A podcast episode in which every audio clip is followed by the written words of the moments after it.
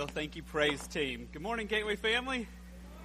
It is great to see you this morning as we get ready for Vacation Bible School this week. I do want to echo what Molly said and just ask you to be praying for it. It's such a strategic week in the life of our young people to help them understand the gospel, to have those seeds planted in some of their lives, to have seeds that have been planted so faithfully by you parents watered and just trusting God to, to bring a harvest. So would you please be praying for Vacation Bible School all throughout this next week, Monday to Friday, 9 to noon. Well, as we continue through our journey through Paul's letter to the Ephesians and to us, we come to the end of chapter 1 today. And as we come to the end of chapter 1, I want to ask you the question why does the church exist? Why does the church exist? What is the point of the church? Why do we have local fellowships, local bodies of believers known as churches? Is the point of the church to make us feel good? Or is it something much bigger than us and our feelings? Is the point of the church about our desires and having our needs met and our checklist checked off? Or is it about God's desires and God's plans? Is the point of the local church about our programs and all the cool things we can offer? Or is it about God's mission, God's kingdom work? As we come to the end of Ephesians, we've been seeing Paul's prayer for the people in Ephesus and for us. We've seen Paul praying for people to have a growing knowledge of who God is. We've seen him praying that they would experience God's power. And last week in particular, we saw that God's plan for us is to experience his power at work in us and his power at work through us. So I hope you noticed the songs that we sung this morning were all about what we had studied last week about God's power. And we were singing the truth that we had been looking at last week about the power of God at work in us and at work through us. But we're going back to verses 22 and 23 this morning because it takes us beyond just what we saw last week of God's plan is for us to experience His power at work in us. And it moves us to a more collective understanding of God's power at work in us together in community as the church. And so there's one main truth I want you to see this morning is simply this Jesus leads and empowers His church to accomplish His mission. Jesus leads and empowers His church to accomplish his mission. Now, notice the terminology that we're talking about his church, not ours. Friends, Gateway does not belong to me. It does not belong to the elders. It does not belong to you. It belongs to the Lord. This is his church. We're talking about his mission, not ours. Not my dreams as pastor Gateway, not the elders' dreams for Gateway, or the deacons' dreams for Gateway, or your dreams for Gateway. This is about God's plans for his church, his kingdom purposes in local bodies of believers known as churches.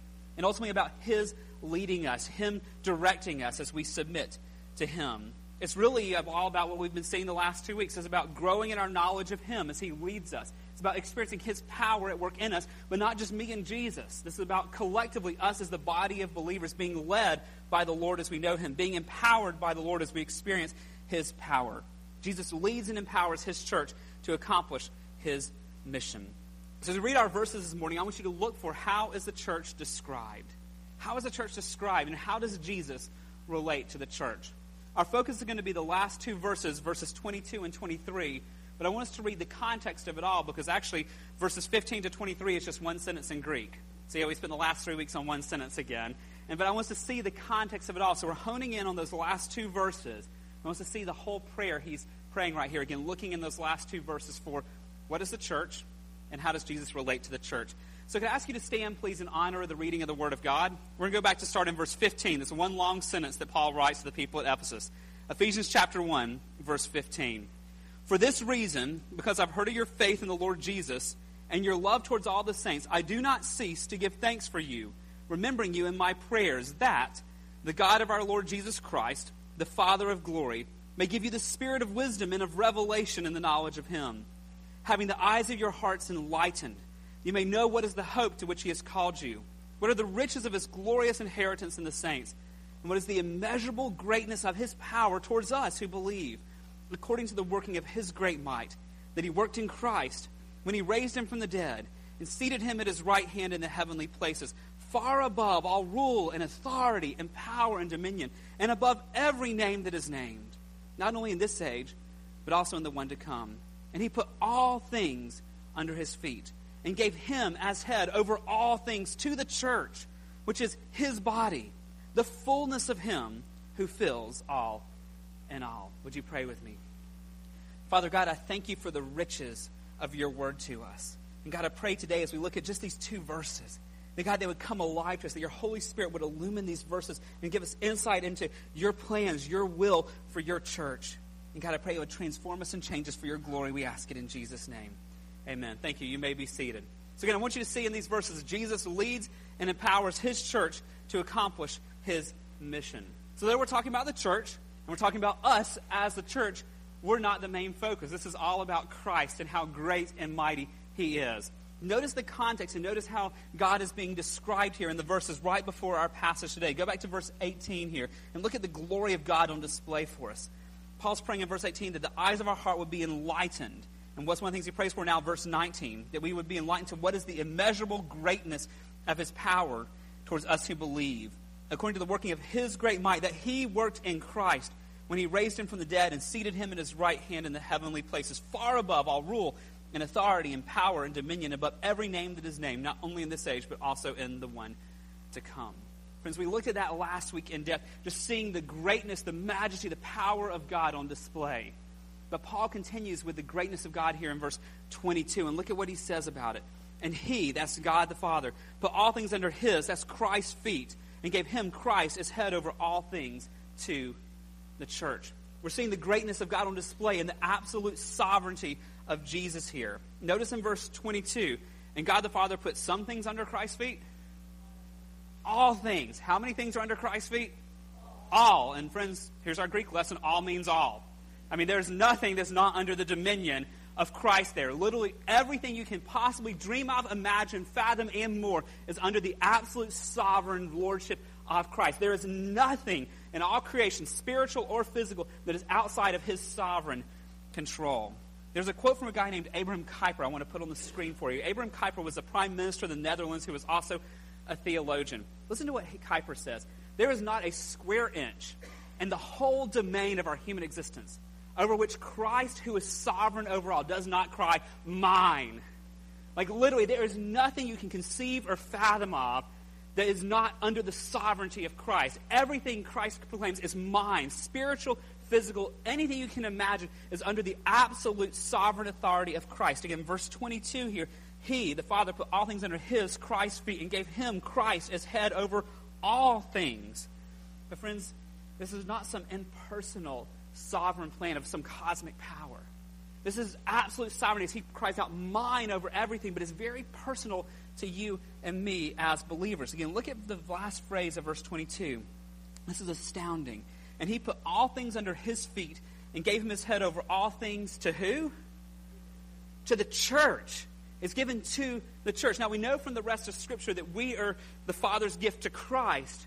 But here Christ is described as being given to us. His absolute sovereign reign, where he proclaims over everything mine, is now given as a grace gift to us. His headship, his leadership over the church is a blessing that is given to us. Now that begs the question before we go on what is the church? If this is given, this if what Christ is doing here being given to us, the church, what, what are we as the church? Well, Paul answers for us here in verses 22 and 23. He put all things under his feet, gave him his head over all things to the church. Now, what is the church? Verse 23, which is his body, the fullness of him who fills all in all. So the church is the body. But not just anybody. Whose body? his body, Christ's body. Friends, let that sink in. The church is his body. It's described that. The body is the favorite image that Paul uses to describe the church. So much could be said about what that means, but there's two important truths that I want you to get out of the fact that we are the body of Christ. Number one, that means we have a vital relationship with Christ as the head. If we are the body, we are connected to him as the head. I'd encourage you later today to go read John 15. We looked at it a long time ago, but the whole imagery of He is the vine, we are the branches that come out of that. Our life comes from Him, from abiding in Him. Friends, we being the body means that He is the head. He is our life. He is our strength. He is our wisdom. We have no life apart from Him. Any more that if your head got cut off, as graphic as that is, your body's not going to be able to keep running around doing what it does. If we chop your head off, there is nothing left of life in you. There's no wisdom left, no strength left. You can't just keep going. So much more so as the church. If we are separated from our head, we have no life. He alone is the one who gives us life and strength and wisdom and everything we need. So we have union with Christ. That's what it means to be the body. But more than even beyond that, it means that we have community together. We have community together. The whole imagery, I'd encourage you to read later as well. I thought about reading it this morning, but 1 Corinthians 12, we'd be here all day if I read that whole thing and tried to do that. We'll do that as another sermon another day, okay? But 1 Corinthians 12 about the imagery of the body. That we all are part of the body. Your eye can't say to your hand, I don't need you. And your hand can't say to your eye, I don't need you. Think about the way God has put the different gifts and our different personalities together in a body of believers for a reason. We need one another. No one of us has all the spiritual gifts needed to be the church. We have to have one another. Just as my hand needs my arm, my arm needs my shoulder, my shoulder needs the rest of me, we all need one another. Now, friends, how often do we live like we're a hand by ourselves, or an elbow by ourselves, or an eyeball by ourselves? Do our lives reflect that we really believe we're to be intertwined in community under the headship of Christ with one another? But that's his plan for us. That's what it means to be the body. He put all things under his feet and gave his head over all things to the church, which is his body. So if we're under the headship of Christ, if he is our Lord, if we are if he is leading us, how does Christ lead us, friends? What does it mean that Christ lead, leads us? I think if you ask the average person on the street, what does it mean? How does Christ relate to the church and how does he lead us? Your probably common answer will be, well, he loves us. Well, yeah, that's true. He does love us. Well, that's a lot of what we're seeing in Ephesians. We'll see that a lot more in the weeks to come in chapter 2. But, friends, get this. He loves us so much, he exercises headship over us. He loves us so much, he exercises his sovereignty over us. And it's a good thing. Our culture kind of reviles back at the thought of him having headship over us, but it's a good thing. Let, let me think, think about it this way. If my head tells my arm to move up and down, and my arm doesn't move, what do I need to do? I need to go to the doctor. There's a problem. If my arm muscles don't follow the headship, there's a problem. Likewise, if I'm not planning on my arm moving, my arm just flips up and hits something, there's a problem there as well. If the arm moves without the head, we go to the doctor when the body doesn't respond to the head the way the head is supposed to. That's the image we need to be getting here. Christ as head means he is leading us collectively, not only individually, but collectively as the body of Christ. His headship over us is not a burden, it is a grace gift, it is a joy, it is a good thing, friends. Because the one who, according to verse 21, is far above all rule and authority and power, the one who's above every name, loves us so much, he doesn't leave us on our own. He leads us, he guides us, he directs us. And what's he leading us to do, friends? He is leading us to accomplish not our mission, but he loves us so much, he's leading us to accomplish his mission and his plans. He's leading us together as his body to fulfill his mission and his plans. Friends, church is not about me doing whatever I want. Church is about us together, collectively, as His body, submitting to His headship as He loves us and guides us to accomplish what He wants to see happened. So much could be said about what that looks like, but think back to what we saw in the Gospel of John. John chapter 15, verse 8. What does it say in John 15, 8? By this my Father is glorified, that you bear much fruit and so prove to be my disciples. What is Jesus leading us to do as He's head and we're the body? He's leading us to ultimately to glorify God. How can we do that? Well, we could spend weeks and weeks on a sermon series on how to glorify God. Maybe one day we'll do that theme. But let me give you three ideas of how he's leading us as the church to glorify him. Number one, he leads us to worship him. We are redeemed to praise him. That's what we're going to be doing for all eternity, is praising the greatness of our God. So he leads us collectively to worship him. That's part of his mission for us is to praise him as we've just been doing this morning. But beyond just praising him with our words, he is calling us, he's leading us to praise him with holy lives. He's leading us to obedience and holy living, not in our strength, but in his. But friends, he's also leading us not just to worship, not just to holy living. He's leading us to live on mission for him, to be his hands and feet, to carry on his work. Friends, he has rescued us. He has redeemed us. He has saved us. He has adopted us, not so we can keep living for ourselves, doing what we want. We've been rescued from that way of living to living for Him, to living according to His plans and His purpose for us, to being on mission for Him. And there's a little glimpse of that here in verse 23 again. Back in Ephesians 1:23, it describes us as a church, which is His body, the fullness of Him who fills all in all. What does it mean to be the fullness of him. And I think this is the answer. Now, I've got to tell you, scholars really debate what that phrase means. It's a strange phrase, and different people interpret it different ways. But here's what I'm persuaded this, this is saying here. If we're the church, we're his body, and we're the fullness of him, what I believe that means is that means He's filling us with His presence so we can now take His message to the world.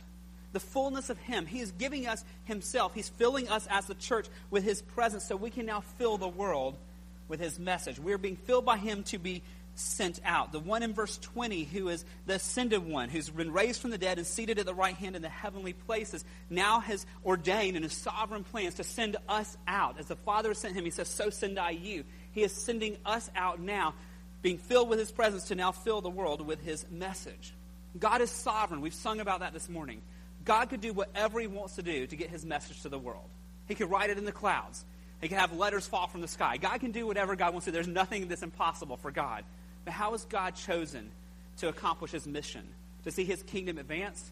He's chosen to use who?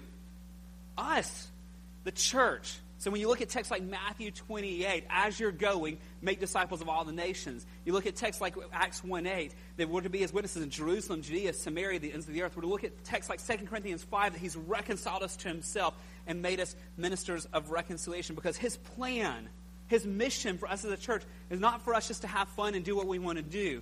It's for us to worship Him, to have holy lives, and to be sent out for Him as His ambassadors to make Him known so that others might join us in worshiping Him. Friends, what a responsibility we have to be His hands and His feet in this world that He has. What a privilege we have to be part of a body that we're not doing this alone, but together with all of our diverse gifts we serve together, not in the same way, but we serve together with our diverse gifts to accomplish His purposes. What a joy we have to be led by Him and used by Him. Friends, Jesus leads His church to accomplish His mission. Friends, I want us to catch something here, though. It doesn't say, You're my church, you're my body, go get them for me, have at it. He doesn't send us out in our own strength. He empowers us. Because, friends, our power will fall so short. We are impossible in our own strength to be able to do this. So he sends us out. Go back to verse 23. We are his body, the fullness of him who fills all in all. As the body collects, we have his fullness. He fills us with his presence. He fills us with his wisdom. He fills us with his strength so that we might go out on his mission. He gives us the wisdom we need for the mission, the strength we need, the power we need, and the grace we need. And friends, we need it. It's tough in this world to live for Christ. It is tough in this world to walk in holiness. It's tough in this world to speak of Christ and to make him known. We will face resistance. We will face persecution according to the scriptures. And we will face spiritual attacks that we'll see when we get to Ephesians 6. And yet Jesus promises, think back to when he's talking to Peter in Matthew 16, the gates of hell will not prevail against my church. Though we have a difficult assignment, Jesus can say with absolute confidence, the gates of hell will not prevail. Why? Because he's the one who is far above all. Verse 21, the one who's above all rule, authority, power, and dominion, the one above every name. Now, verse 22, has everything under his feet. He is head over all things. And then now he takes us as sovereign Lord over all, saying, My kingdom will advance. And guess what? I'm going to use you as you follow my leadership, as you submit to my headship, as you worship me, as you walk in holiness, I'm going to send you out into the world with my fullness with you to make myself known. Friends, Jesus leads and empowers his church to accomplish his mission. Now, what difference does that make in our lives? If we really embrace that truth that Jesus is leading and empowering us collectively as a church to be about his mission, what difference does that make? Well, we could spend weeks on a sermon series just on the difference that makes as well on that one. And a lot of Ephesians will be talking about that. But I want to give you four points of application, I believe, that come out of us embracing this idea of Christ as head, leading us and empowering us for his mission. Four things to consider, and you probably have already thought about these as we've been talking about. Number one, there's no Lone Ranger Christians. There is no Lone Ranger Christians, friends. Our culture is a culture of individualism, of do it yourself, don't be vulnerable, don't be transparent. But, friends, there's no place for that if we are the body. The church is essential. When I say the church, I don't mean just we show up on Sunday mornings, it means community. Actually, living like we're interconnected body parts. My finger doesn't see my wrist just once a week. My elbow doesn't see the rest of me just on Sunday mornings every two or three weeks. Like, my body is connected all the time. And God's plan for the church is for us to be in community, in close relationship, outside of just an hour a week, as we together are the body of Christ. There should be no Lone Ranger Christians. So, friends, I want to ask you are you experiencing being connected? Are you experiencing being part of what God is doing with other people with different backgrounds and different gifts who are united together in the gospel? Are you experiencing that type of body life of being connected? Are you finding joy serving alongside other people with different gifts than you as you work together for the kingdom? Number one, there should be no Lone Ranger Christians. Number two, friends, that means the church is about God's purposes, not our own. The church is about God's purposes, not our own. Friends, we are in a culture that makes us feel like it's all about us. That's what marketing's all about.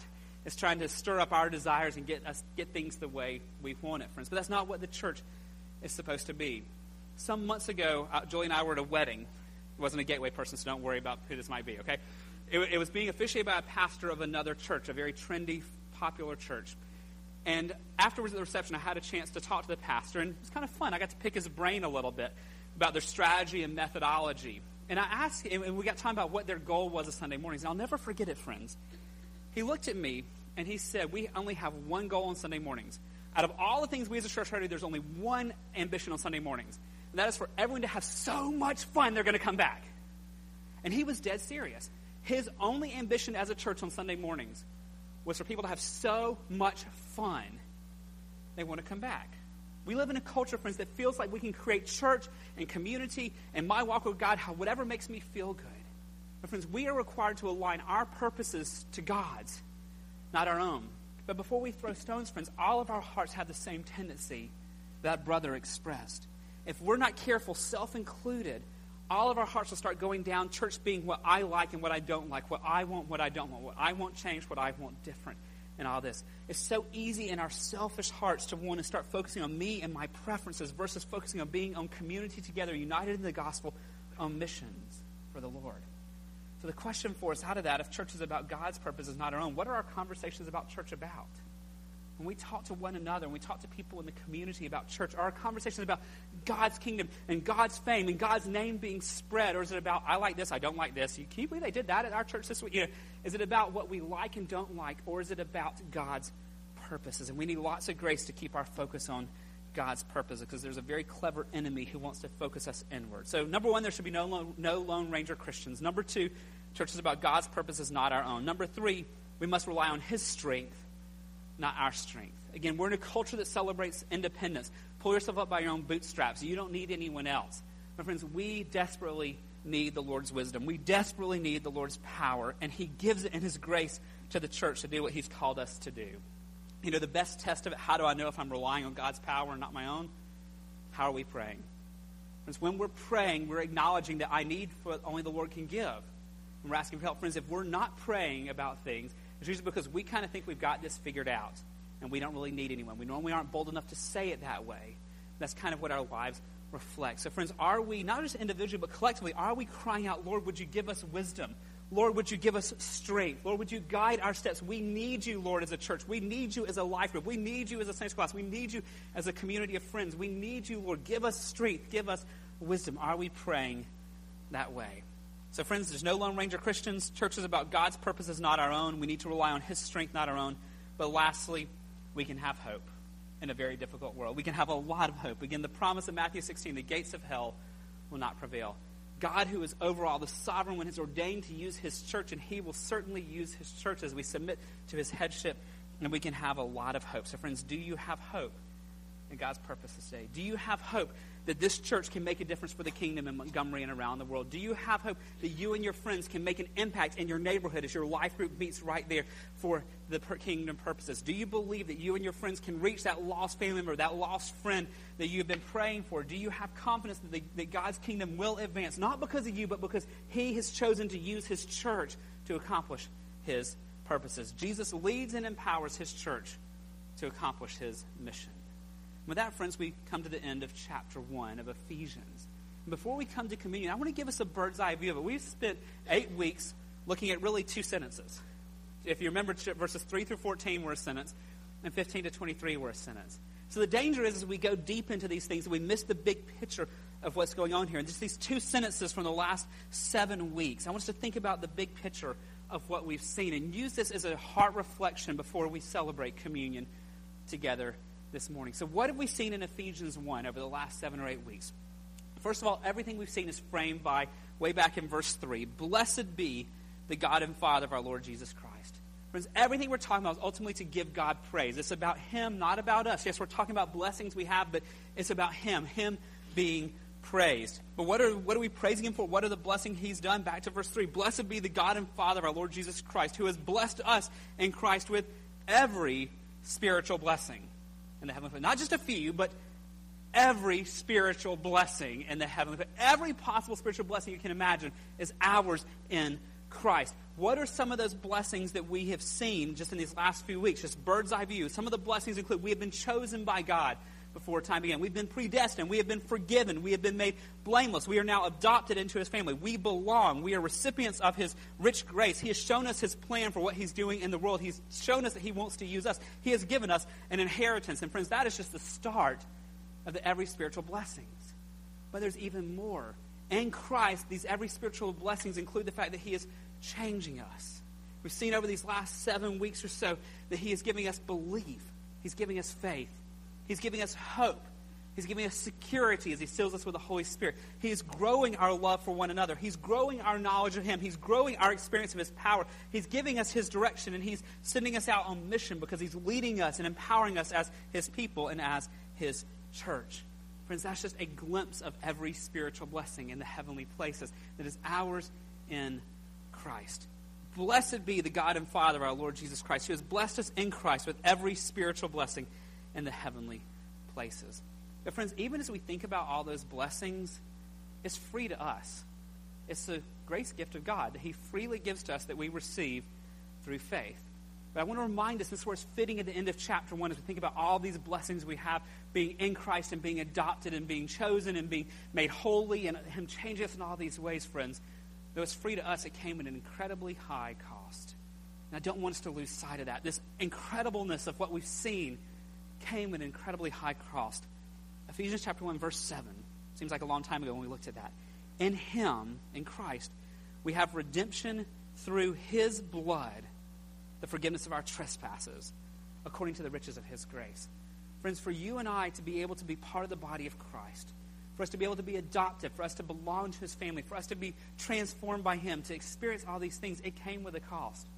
It came with the cost of the of Jesus on the cross, of his blood being poured out, his body being broken for the forgiveness of our sins. And so it's very fitting as we think about all these blessings and we want to worship God for them to remember the cost of all of that. And that's ultimately, friends, what communion is about. Remember the great sacrifice that was made for the forgiveness of our sins. And so this morning, as we celebrate communion together, I hope you will reflect on all the blessings you have in Christ. But you'll also reflect on the incredibly high price that was paid by Jesus so that you could have this forgiveness, so you can have these blessings. So, friends, if you are a child of God, if you belong to his family, you are welcome to come partake in communion. This is not just for members of Gateway, but if this is for the body of Christ. If you know Christ in a personal way, if he's forgiven you of your sins, if you're adopted into his family and, you, and he is transforming you, you see him working in your life as we've seen in Ephesians 1, you are welcome to come celebrate this with us this morning as we reflect on the body and blood of Christ. I need to remind us there's a very sobering warning about observing communion or the Lord's Supper. When Paul writes to the people in Corinth in 1 Corinthians 11, he tells people, Let a person examine himself then, and so eat of the bread and drink of the cup. For anyone who eats and drinks without discerning the body eats and drinks judgment on himself. Friends, this is only for those who are children of God. If you've not trusted in Christ as your Lord and Savior, if you do not see Him as your head, as your Lord, as your boss, if He's not transforming you and changing you and disciplining you when you sin, if there's no evidence that you're a child of God, this is not to come right now. There's no shame in staying in your seat. I'd encourage you to do that before you come and take something that you're warned by Scripture not to take. But sit where you are and just say, God, I'm not sure if I'm even a believer. If you're real, would you show yourself to me? Just why don't you pray a simple prayer while you sit there and asking the Lord to show your, Himself to you? But friends, if you're a child of God as well, this is something we take with seriousness. We need to remember His body. So we come to this remembering His sacrifice made for us. We're going to add to that day. Let's also think about the body of Christ. They were in this together. He didn't save us to be Lone Ranger Christians. He saved us to collectively worship Him, to collectively serve Him. And so we celebrate this collectively today as a local expression of His body right here in Montgomery. For you to Gateway, what we'll do in just a moment is our, as our deacons will come help escort you to the front. You'll come down by rows, and you'll come and you'll receive the bread and receive the cups. Remember the body and the blood of Christ that was poured out so you could belong to his family, so you could be forgiven, so you could be sent out now by him to make a difference for his kingdom. I encourage you once you receive the elements as you return to your seat, there's no rush. Take time, reflect on them, reflect on his sacrifice for you, reflect on his love for you. Think about these things, dwell on these things, worship him, pray to him, do business with him, and then as you're ready, you're free to take whenever you'd like to. I'm going to pray for us, and our praise team's going to come, and then our deacons will lead you as well. Father God, we are so thankful for your grace, your grace that took wretched sinners like us and made us your own. God, I think you took people who were deserving of your wrath, and God, you made us your children. You made us your friends. God, you've forgiven us. You have adopted us into your family. You've given us every spiritual blessing in the heavenly places. And God, I pray today that each one of us who know you, as we celebrate communion, God, that you would fill our hearts with awe and with wonder at the incredible love you have for us, your incredible sacrifice, Lord Jesus, that you willingly lay down your life, that we can be restored, we can be reconciled to God. And I pray out of that as we look at the bread and remember your body was broken for us, as we see the juice and remember that your blood was spilled. God, I pray you would fill our hearts with worship and thankfulness to you, the one who is worthy of it all. And God, I pray you be pleased. And Lord, I pray as well as we celebrate this, you would remind us of what you've called us to be and to do. And we find renewed grace and renewed strength to live out our Christian lives. Not just to show up on Sunday mornings, but God, to, to serve you, to follow you, or wherever you lead us. And if there's anyone in this room, child or adult alike, who does not know you, I pray even the symbol of seeing the bread and being reminded of your body, Lord Jesus, and your blood being poured out, God, you might use this to open their eyes. Would you, during this time, if anyone in this room does not know you, would you use this time to be drawing them and wooing them to yourself? That we will give you the praise for all that you're going to do. Thank you that we get to worship you in this way. We ask it all in Jesus' name.